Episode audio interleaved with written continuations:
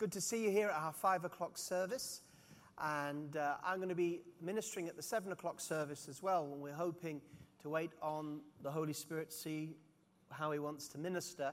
But what I will be speaking about at the seven o'clock service is um, the subject of the value of a human soul.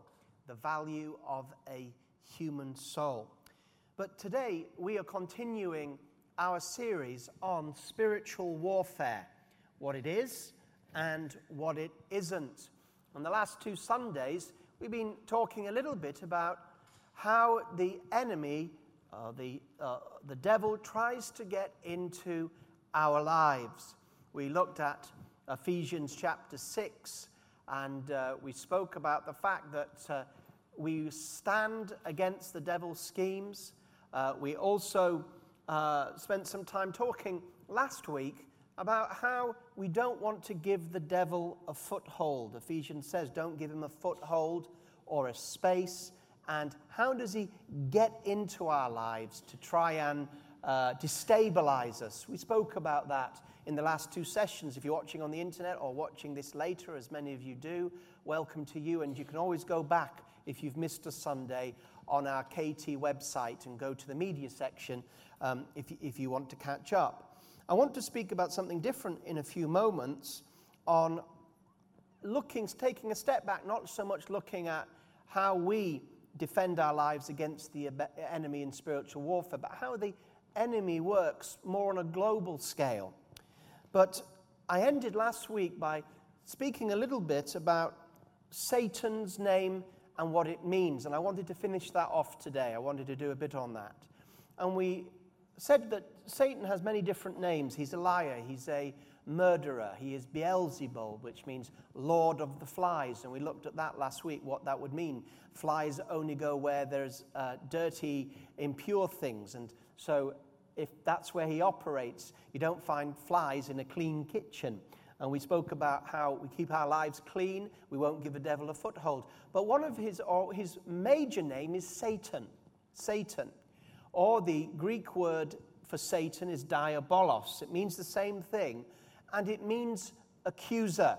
So, our English words, when we get devil, or di- di- when you hear the word diabolical, diabolical, diabolos, or Satan, which is the Hebrew form, these words mean accuser. So, the word Satan means accuser. And I want to spend just a few mo- moments on that before I move on to the next section because this is one of the main ways that he attacks us through his accusation. Revelation 12, verse 10 says, And I heard a voice in heaven saying, Now the salvation and the power and the kingdom of God and the authority of his Christ have come, for the accuser of our brethren has been thrown down. Now, that could, you could say the devil of our brethren has been thrown down. Or you could say the Satan of our brethren has been thrown down because that's what those names mean. The accuser of our brethren has been thrown down, who accuses them before God day and night. And they overcame him because of the blood of the Lamb and because of the word of their testimony. And they did not love their life even to de- unto death. This idea of Satan as the accuser, there's sort of two elements to it when we look at Scripture. The first is the picture of Satan as the sort of, if we look, think about a courtroom, as Satan taking upon himself the self appointed role as prosecutor.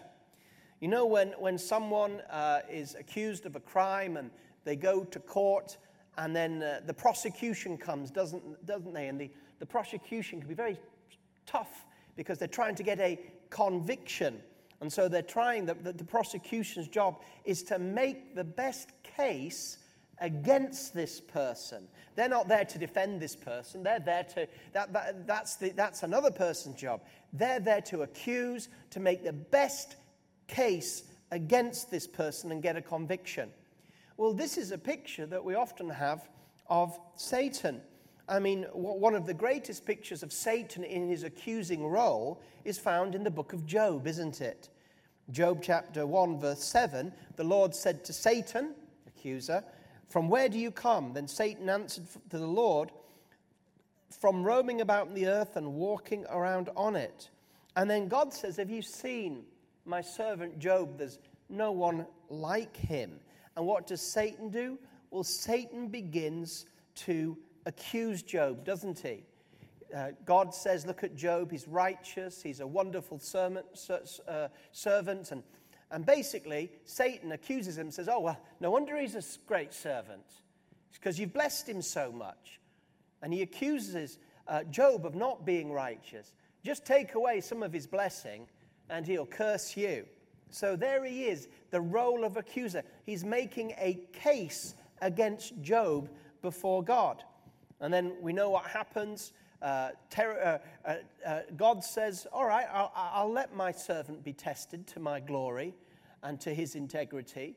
And terrible things happen. He loses his, all his possessions, and, uh, and, and Satan attacks. And then at the end of it, God says, You see, he is righteous. And then Satan says, Oh, wait a second, skin for skin, skin for skin. And again begins his accusing of Job, doesn't he? And says, uh, says if, you, if you inflict him with disease, then you'll see. So again, he's making an accusation uh, against Job of not being righteous. And we, and we know the story that God says, Well, you can touch him, but you can't take his life. And even then, Job did not deny God. Though he slay me, he said, I'll yet trust him. One of the great faith statements and trust statements of the Bible. And we know at the end of it, Job is restored and his reputation is confirmed, and he's a great, great example for us today. So th- there's a picture of Satan accusing. Remember in the Garden of Eden, Satan was accusing, wasn't he? The first person he was accusing was God. So he was building a case against God in front of Eve. He was saying, Did God tell you that if you eat of this fruit, you will die? You shall surely not die. In other words, the way that Satan, the accuser, was getting to Eve and then Adam was accusing God of lying, accusing God of holding back on blessing Adam and, and, and Eve, accusing God as being a liar, you shall not die. He, God is a liar, and saying, God knows that if you eat of that fruit, you'll be just like him. So, what was happening there? It was accusations, wasn't it, against the character of God and the goodness of God and the word of God. It was his accusing power that, that and, and, and what happened? Adam and Eve believed the accusations of the devil against God, and the rest is history. Well, we see him accusing again in Zechariah chapter 3, verse 1, the prophet Zechariah. Again, it's a very uh, insightful picture of Satan doing his accusing. Zechariah chapter 3, verse 1 and 2. Now, there was a day when the sons of God came to present themselves before the Lord. And Satan was also, oh, sorry, I mean Job, Job 1. This, sorry, but I got my scriptures wrong.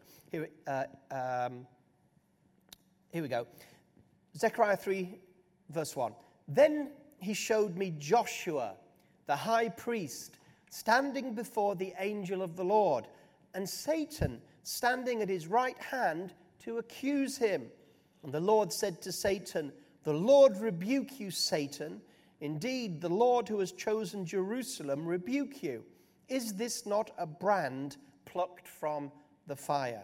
Well, what's this about? Well, Joshua, he was the high priest at the time, and he was the high priest when the, uh, uh, the southern uh, part of Israel, the Davidic kingdom, southern, southern Israel, um, based around Jerusalem, when they were carried off into Babylonian captivity, they carried off into captivity all the nobles and the priests.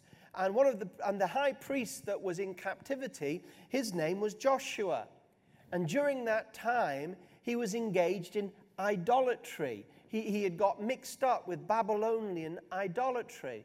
And when it was time to bring them back, this is a picture of Satan accusing uh, Joshua before God. And basically, what Satan is saying, this man is not fit to be the high priest. Look at him. Look how dirty, dirty he is. Look how evil he is. Look how sinful he's been. Look how idolatrous he's been. And if you, if you read on from, from verse 2 in Zechariah, what does God do? He says, Take off his dirty robes and give him a clean robe and give Joshua a clean turban and put a ring on his finger. So Satan was saying, Judge this man. This man is not fit to be a high priest. This man has sinned and, and was building a case against Joshua, but God rebuked Satan and said, Is this not a brand plucked from the fire? In other words, God was saying, I know this man has made mistakes. I know this man deserves judgment, but I'm going to give him grace. I'm going to cleanse him. I'm going to restore him.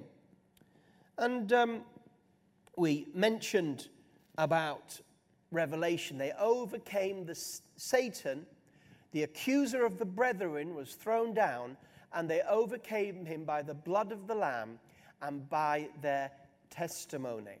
Now, how does this affect your life? Well, Satan is accusing you. Now, you say, is he accusing me before God? Well, well he, he may well be, but, but thank God we've got the blood of Jesus. We're New Testament believers. That's why we overcome Satan by the blood. Because when the devil tells us how bad we are, or if he were, as it were, to say, God, how can you bless these people? They are sinful, they're backslidden. Did you know what they did and everything? What do we plead? We plead the blood.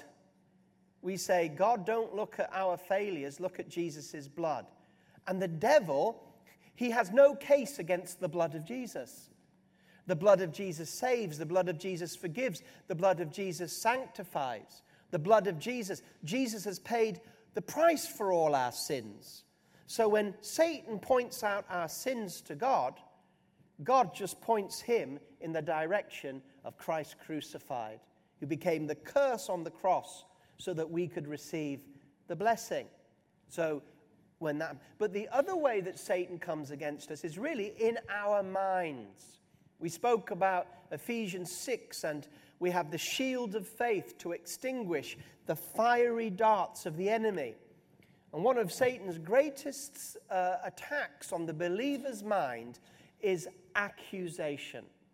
To get you trapped in guilt and accusation, to make you feel that God, God hates you, that God's angry with you, that what you've done in the past or, what, or, or your failures of the present disqualifies you from coming into his presence. And so, one of the devil's greatest works against the believer is to accuse the believer, and with those thoughts coming into your mind, they're not just your thoughts, you know, but the devil will put thoughts in your mind where you think, oh, God hates me, God's angry with me, or I can't do what God wants me to do. I'm a failure, I'm a terrible Christian. I'm a, and, and there are many, many thousands and thousands of Christians in London today that aren't in fellowship with any other Christians, that aren't going to church, and at the root of the reason why they've been isolated is they just don't think they're good enough for God. They believed the lie of the enemy. The lie said, you're not, you're not a real Christian. You're not a proper Christian. God doesn't love you. You're a fake. You're a failure. You can't live up to. You know what I'm talking about? And they've believed the lies of the enemy and they've thought, well, I might as well go back into the world.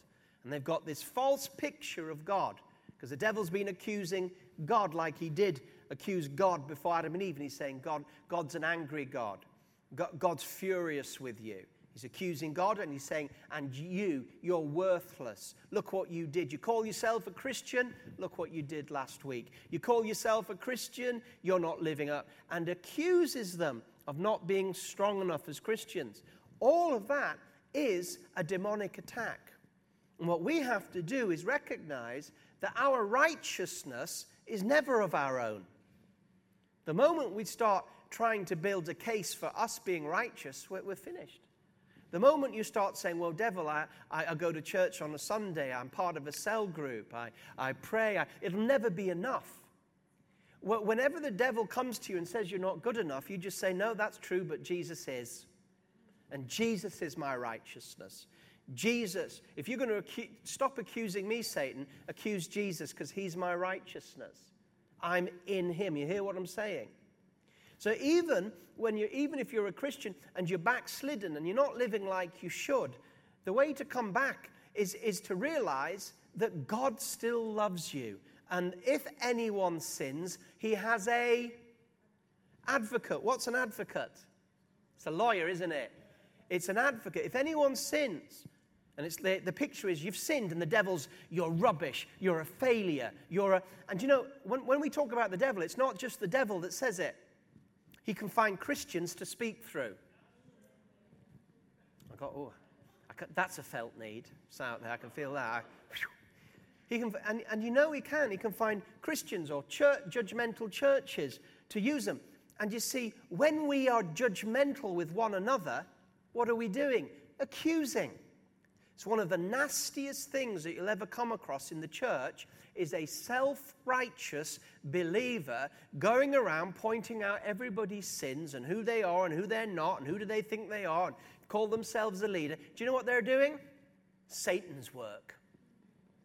Now, there are people that are in authority that, that are in position to, to, to graciously help people. And when you look at people that are caught in, in a sin, in the Bible, who are the ones that are to deal with people caught in traps of sin? It's the spiritual ones, it's the mature ones, it's the ones that will come with grace and mercy and maturity to help somebody out, to come alongside and, and, and to help them.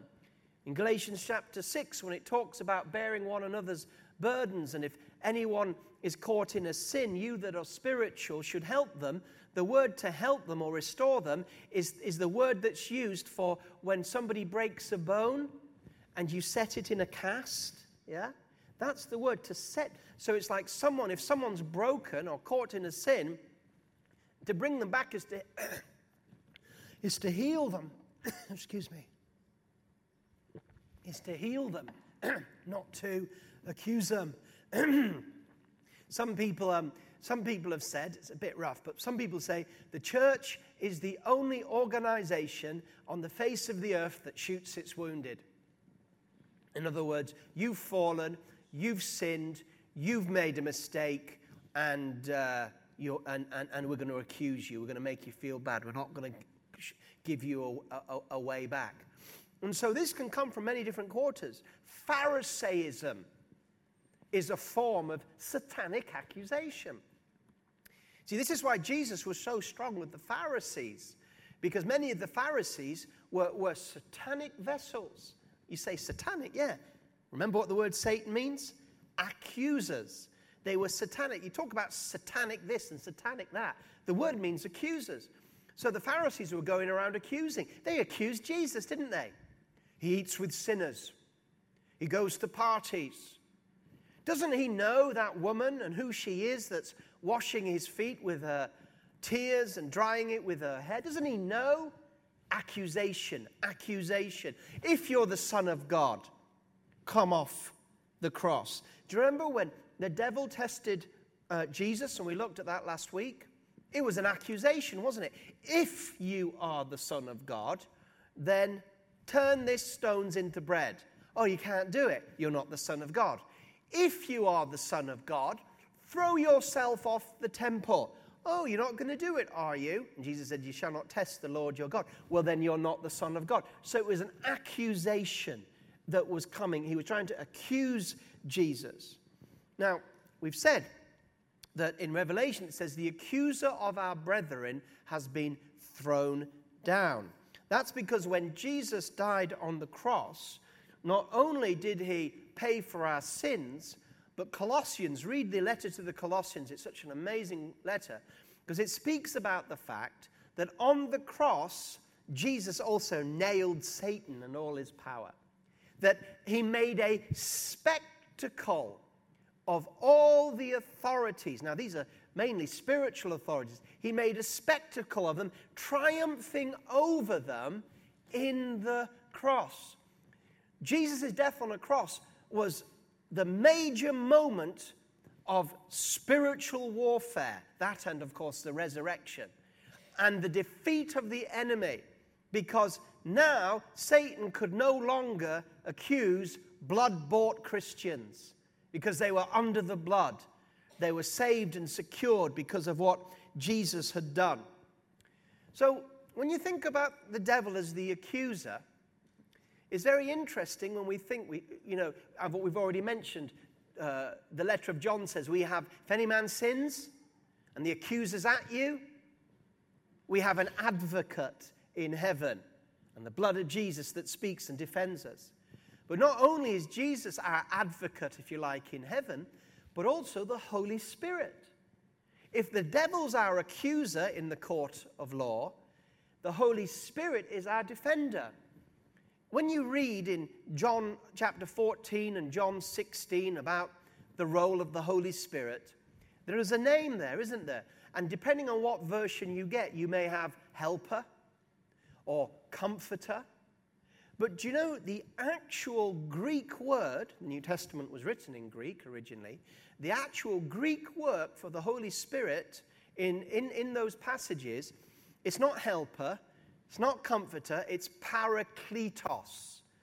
And that word in the Greek means called alongside. But have we got anybody in the legal profession that's here today? You ever heard the word paraclete? Someone else? Do you know what a paraclete is in law? No? Well, paraclete is still a word that's used today in legal language, and a paraclete is somebody who's a lawyer that stands and defends you. And in the ancient world, a paraclete was that. That's why it's come through into uh, still in legal language today. A paraclete. In the, in the Greek world, a paraclete was the person that stood in a court of law alongside you, parakletos, para, alongside, kletos, called, called alongside you to defend you. So, isn't that amazing? Satan means accuser, comforter, or um, uh, helper. Actually, the word means defender, advocate. And some versions actually uh, translate paraclete as advocate. An advocate. So the Holy Spirit has come alongside to defend you, to stand up for you, to take your side. How many have ever in their lives had someone really stick up for you? Anyone had anyone stand up for you? You're in a tricky situation. Maybe somebody's accused you of something. Maybe you were accused at school of stealing something or accused of saying something you didn't say, or, or maybe somebody accused you at work of not doing what you should have done. And someone stands and says, Wait a second, that's not true, I was there, or, or speaks on your behalf, or gives you a character witness, or, or stands up for you. It's a wonderful thing. If you've never had it, it's a, well, it is. It's a wonderful thing when someone stands up on your behalf and defends you. It's a wonderful thing. Well, that's what the Holy Spirit does. So I wanted to talk a little bit about that at the beginning because I just felt it was such an important part of spiritual warfare to know that when the devil comes at you with these, uh, with accusing you or accusing God, then know it's a demonic attack and plead the blood. You know, go to God. If you have to deal with things in your life, fine, but God will always open you, uh, always welcome you open wide. Doesn't matter how much of a prodigal son or daughter you are, his arms are always open wide. We just need to run into them. But now I want to move on a little bit to how the enemy works at different world, at different areas of the world, worldwide spiritual warfare. We know that Ephesians 6, verse 12 says, our struggle is not against flesh and blood, but against the rulers, against the powers, against the world forces of this darkness, against the spiritual forces of wickedness in heavenly places. So we have this picture of wicked spiritual forces at work in our world, and they are powers and they are global forces, world forces that, that are at work in that. I like the way Derek Prince, the famous Bible teacher, um, paraphrases Ephesians 6:12. He puts it like this: "For our wrestling match is not against flesh and blood, not against persons with bodies, but against rulers with various areas and descending orders of authority, against world dominators of this present darkness." against spiritual forces of wickedness in the heavenlies. Now, I could take a lot of examples of this, but one of the best examples we see of what's going on behind the scenes in world history is Daniel chapter 10. You might like to turn to that with me if you have your Bibles at hand. Daniel chapter 10.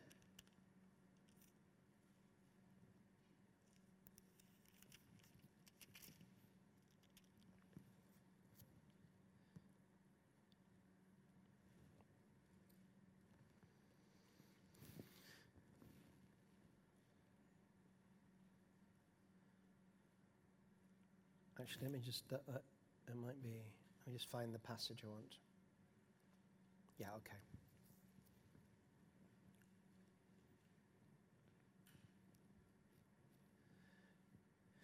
Now, in this particular situation in Daniel, we find that Daniel and the children of Israel are, well, the leaders anyway, are, have been taken away into Babylon and are in Babylonian captivity.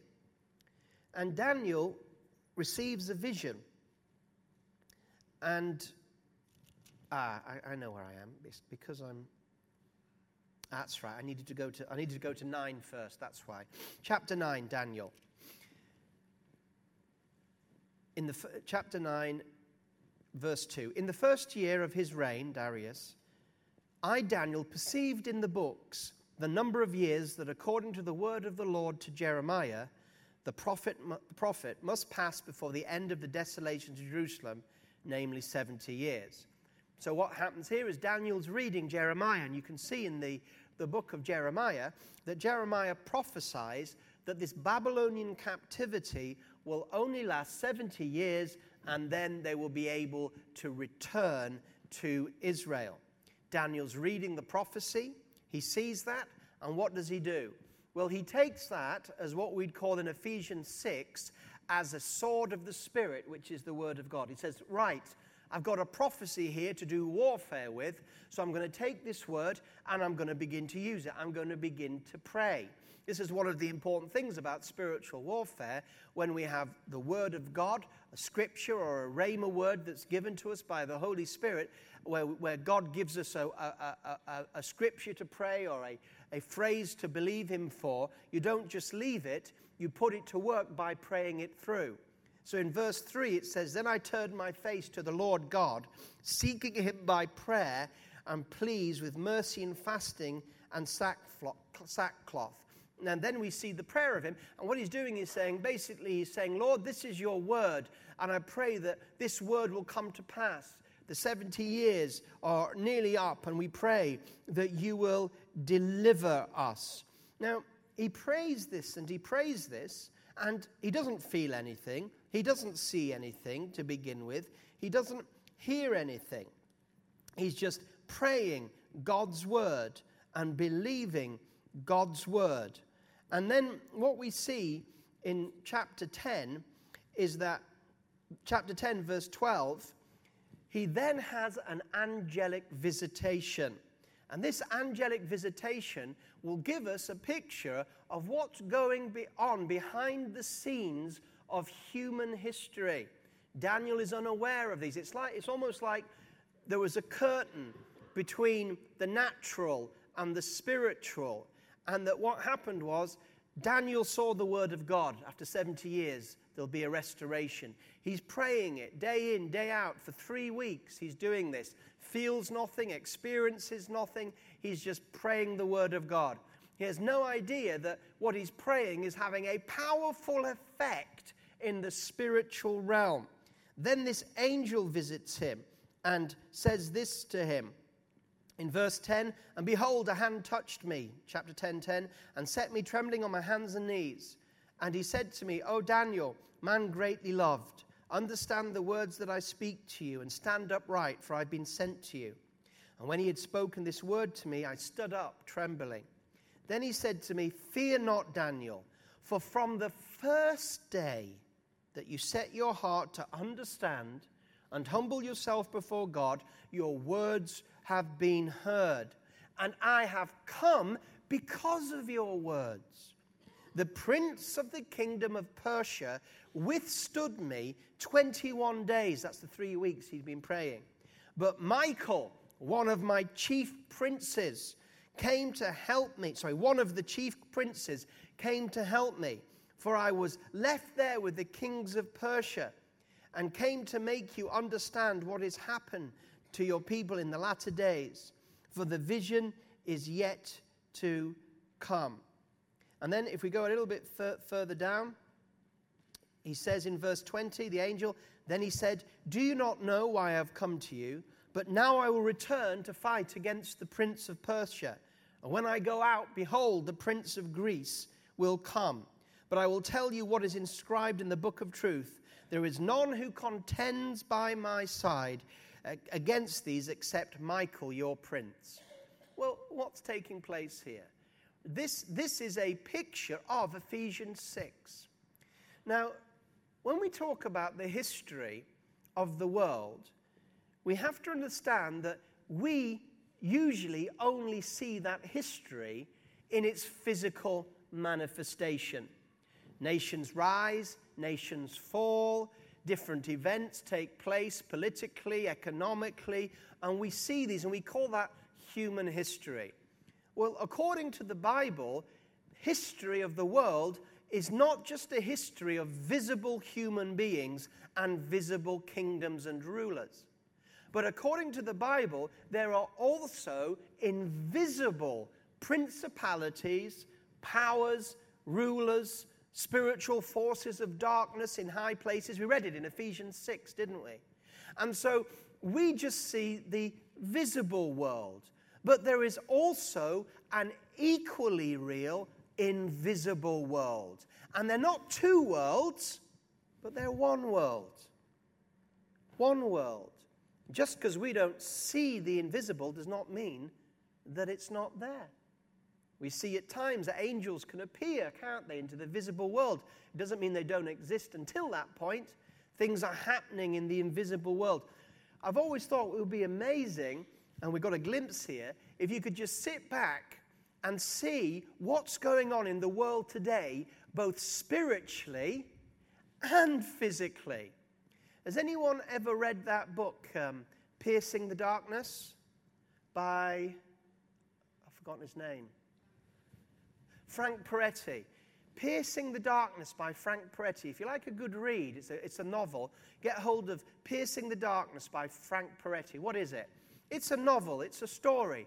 But what he does is he speaks about a town in America and he writes the story of what's going on in that town, the history of that town at that moment. But he, in his novel, his story, he gets to see both the human part and the angels and demons. And so, not only do you see what's going on in human beings' lives, but you also see the angels or the demons that are operating behind. It's, it's a fantastic book. It's fiction, of course, but what it does is it gives you that sort of realization wow, it's not just human beings that make history. It's not just, it's not just our life is not just, you know, what happens when the Tories get voted in or don't get voted in or what happens at work. But actually, behind the scenes, there were equally important angels and demons at work. We know the Bible says that we all have an angel, that little ones have angels that specially look after them and, uh, and, and, behold the face of their father. There are angels at work and visitate. So we have to realize that this is, what, this is what's happening. And this picture of uh, Daniel gives us a great picture because what's happening is now, now, now, Daniel doesn't know what's going on. He's just got God's word, God's sword. He's got the word of the Lord for the situation that he's facing, hasn't he? He said, What is the word? What shall I pray about this? And he's looked and he's found Jeremiah said 70 years, said, That's what I need. Lord, deliver us. Lord, forgive us. Lord, have mercy on us. Jeremiah prophesied after 70 years, it's coming up to 70. Lord, hear our prayer. He's fasting, he's praying, he's taking the word of God. All of this is tremendous spiritual warfare Because what he, do, he doesn't know until the angel reveals it to him is that the moment he begins praying God's will, angels are activated. He says, from the moment, from the day that you prayed, you, Daniel, you didn't know about it, set into motion angelic warfare. And he says, You prayed, and there was a delay. You were heard the first moment you prayed, but it took three weeks for me to battle through as an angel to get you. Why? Because it says, There was resistant, the prince of the kingdom of Persia withstood me. Verse 13 of chapter 10. What does that mean? Well, he's not talking about a physical prince, is he? This is a demonic principality that had attached itself to the kingdom of Persia and that was resisting this breakthrough from heaven to earth. You know, we say, Lord, your kingdom come, your will be done on earth as it is in heaven. That's the Lord's prayer. The most powerful prayer you can pray. And what are you praying? You're saying, Lord, your will that's in heaven, can it break through and manifest on earth? And that's what Daniel was praying. He was saying, Your will be done, your kingdom come. But it took three weeks for the breakthrough to come. The angel said, I heard you from the beginning. I couldn't get through. I couldn't get through immediately. In fact, the angel, the archangel or the prince, Michael, had to come along and join the battle to break through this demonic principality behind Persia that didn't want to let you go and didn't want the breakthrough. But Michael, who we find out later in Daniel, is, is a specific angel given assignment to stand for the nation and people of Israel. Got me through, and I finally broke through to give you the answer that the breakthrough's coming. And then he says, Now I've got to go back and fight again because a new prince is going to come on the scene. Who was the prince? The prince of Greece. Well, that's interesting because when the Persian Empire was destroyed, who was it destroyed by? Alexander the Great. So we find that the fall of Persia and the rise of Greece is not just a human activity, but something in the invisible angelic world or where demons are active and angels are fighting that also that that, that. so what happens in these massive angelic battles affects what happens in our physical lives, yes? But also what we do affects what happens in their battles. Now, having looked into this window of the invisible and how the invisible affects the visible and how the visible affects the invisible, this doesn't mean now that we need to go and say, Oh Lord, show me a picture of what's happening in the heavenly realm. Show me de- pictures of demons and pictures of angels and, and let me talk to. No, that's nonsense. We're in Daniel's position, aren't we? This was just to encourage Daniel and to encourage us that when we pray, things happen. When we pray, things happen. I mean, it's difficult because we all come from different political, you know, I don't know who, how you voted and you don't know how I voted and all that lot. But what we were praying, and you can judge whether it was right or not, what we, the prayer line that we were praying at Kensington Temple very strongly, especially in the Wednesday night meetings, I mean, we prayed our hearts out. We were praying that God would not give us the government that we deserved, but He'd give us a government that would be His grace. Now, you might think, well, we got the one we deserved because you don't like the Tories. Or you might love the Tories and think, oh, praise the Lord, it was a breakthrough. I don't know. I don't know. I'm hoping that what could have happened could have been a lot worse. I don't know. I'm making a political judgment now. I can't do it. But what I can say is that when we pray, it can change what's going on politically. Because God raises up governments and God brings them down. And, and when you get a bad govern, government, when you get a bad government, whatever that might be, then what that is is a judgment against the nation. You see, if you look at the nation of Israel and see how its actions affected its destiny. When Israel was close to God and believing God, in, during the time of the kings, God would often bring blessing. But when they turned to, away from God, God would often let the enemy in. True? I know this is Old Testament. When you think of the judges, it was the same thing, wasn't it? In Judges, you got this cycle. When they're walking with God, generally speaking, in Judges, when they walk with God, are they victorious? Are they secure? Are they blessed? Yes. But when in Judges, and generally speaking throughout the history of kings, when in Judges do, do, they, do they lose? When do the Philistines come in? Isn't it always attributed to their lack of spirituality? But then when they turn to the Lord, sooner or later, God gets into, isn't that right? So we see that our spirituality, our prayers, our devotions can affect the heavenlies. So a, a wicked government, government is when God gives a nation over to its sin. So if a nation says we don't need God and does it on a consistent basis, and God says, okay, you don't need me, the wrath of God is revealed in Romans 1. How is the wrath of God revealed against all unrighteousness in Romans 1? Three times it says how God judges.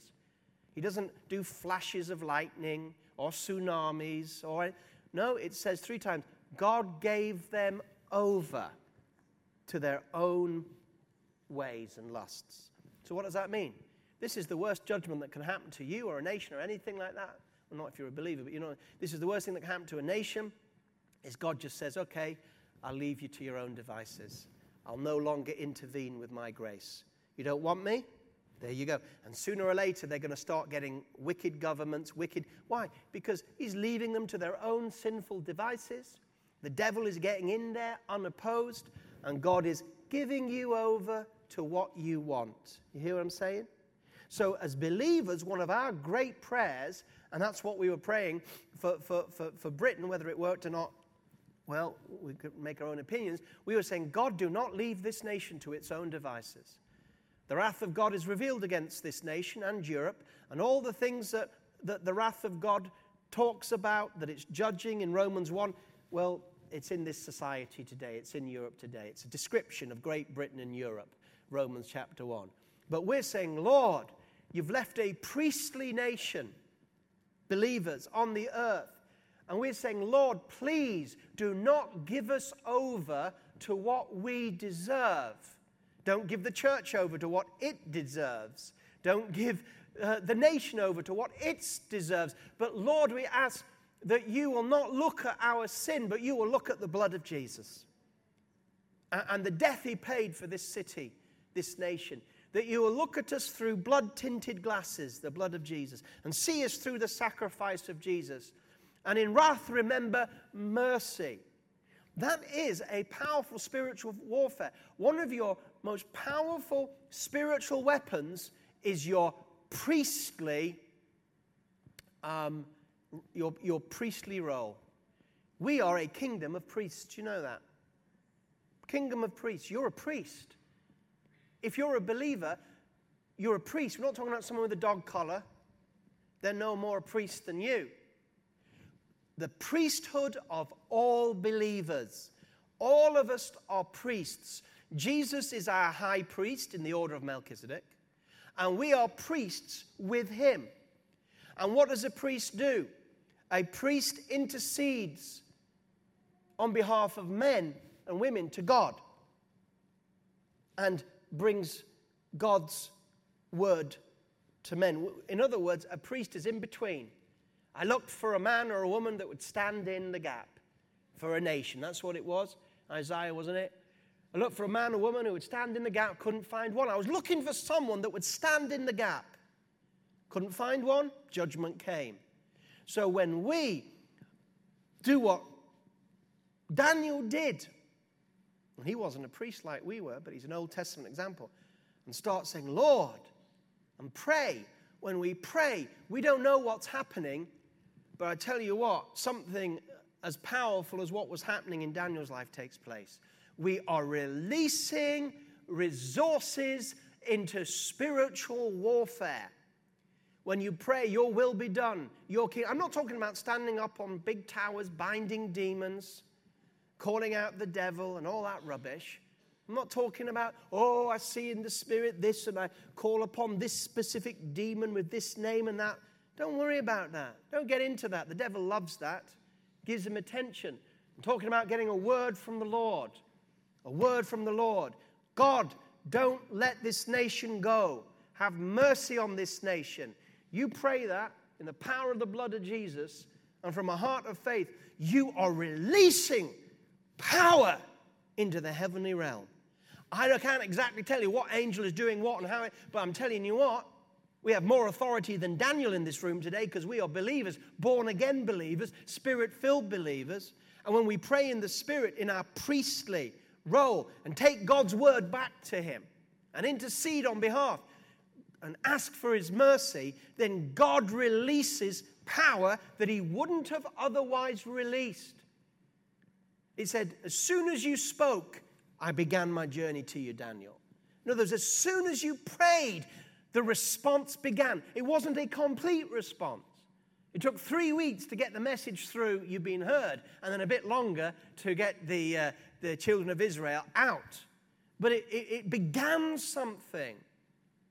Prayer works, my friends. It's the greatest weapon that we have got. When we look at the uh, Ephesians 6, that key passage of spiritual warfare, and you look at the helmet of truth and the uh, sword of the Spirit, straight after it describes the armor, it then goes into a time of saying, pray and keep praying and pray and pray and pray. And so, after having the armor, we have the sword of the Spirit, the word of God. Then Ephesians 6 says, now, now you're all kitted up. You've got the word of God in your hand. Pray. Pray. That's your spiritual warfare. Pray God's will. Ask for Holy Spirit insight. And when you do, God will respond. It's amazing how God answers prayer. That's why I love going to the Wednesday evening prayer meeting to get along other believers and pray together. Because what can tend to happen is if you just pray by yourself here and there, often what happens is you do petition. Nothing wrong with petition. Petition is very powerful. Dear Lord, please help me, please help grandma, and please, you know, get me a new job, and please, all those things are very powerful, okay? But, you know, that's, that's, that's good. But I tell you what, when you get together and you start praying over Yemen, like we did last week, and you start praying, what, and, and, and you know that over that nation it's as, it's as hard as hard can be. The devil's got a vice like grip over that nation of Yemen. Well, what's going to happen unless somebody somewhere cares enough for Yemen to do a Daniel and get a word and plead God's mercy over Yemen and believe that some one day we will crack that realm that's hard above that nation and that heaven will begin to come down. The story of revivals in nations and places always you can find the traces of strong intercessory prayer. With one of the last great revivals that took place in Britain, 100 years or so, well, a bit less than that, about, about 70, 80 years ago, in the Hebrides, the Hebridean re- revival. And the leaders of that revival found that there had been a number of ladies that had prayed all their lives for God to come and visit the Hebrides with their glory. And, and, and they never saw it in their lives, but they prayed and they prayed and they prayed and they prayed. And one day there was a tipping point. I believe in tipping points. There's a fantastic book, if you like business things and, and, and, psychology. There's a fantastic book called The Tipping Point by Malcolm Gladwell. And it's all about how things suddenly change. A tipping point. I mean, there was a tipping point, wasn't there last week? No, nobody had any idea how people were going to vote like they did. No one had any, all the pundits and all, they had no idea. But somewhere, somehow, there was a tipping point in, maybe not in your mind, but in, in the general population of Scotland and in the general population of England, there was somehow a tipping point where all the SNP people got in and all the sort of Tories got in. There was a tipping point. And you think, uh, when's that, when was that moment? It would, be hard, it would be hard to tell. But I believe that when we pray, there is also a tipping point. That you build up an inertia, you build up something that moves, you're pushing, you're pushing, you're pushing. It's like when you push a car or something. You ever help somebody, their car, it's not working, you've got to push their car. And at first, the hard thing is to get it moving, isn't it? Ah, it, it's stuck. But once it begins to move, isn't it true, as long as it's not up some big hill, but once it begins to move, it gets easier, doesn't it? It gets easier. I believe that's exactly what happens when we pray, especially over hard and difficult situations. Sometimes we go to places where there's hardly been any prayer at all. Maybe, maybe there's areas in your life or people in your life that need prayer or situations in your life that need you to assault those situations and circumstances with consistent prayer, not just by yourself. You take it to your, your cell leaders and, you, and your cell members. You say, hey, can we pray about something today in my personal life? Can we pray about something in my family situation? Can we pray about something here? Can we pray? Can we pray? And can we pray not just words, but pray in the Spirit with spirit words, spirit led? When you do that, you're pushing. And the encouragement thing about Daniel is remember, three weeks, not a goosebump had no feeling at all that anything was getting done. This is why Jesus says, ask and keep asking, pray and keep praying. Why? Because often we can pray and pray and pray and feel like nothing's happened, like God hasn't heard. We see nothing taking place in the physical world. But if we've got a word from the Lord, a prayer line, a scripture, if we've got the Holy Spirit working in us, then you've got to realize you're pushing, you're pushing. Things are happening behind the scenes. You haven't yet seen a manifestation because there's not yet been the tipping point. But a tipping point's going to come. And if anyone has ever seen answered prayer, you know what an amazing thing that is. You get your breakthrough. Has anyone ever had a breakthrough in prayer? It's the most wonderful thing. There are thousands and thousands more breakthroughs that God wants us to experience. And the only way that we're going to do that is if we spiritual warfare like Daniel, pray God's word and will into situations and keep praying.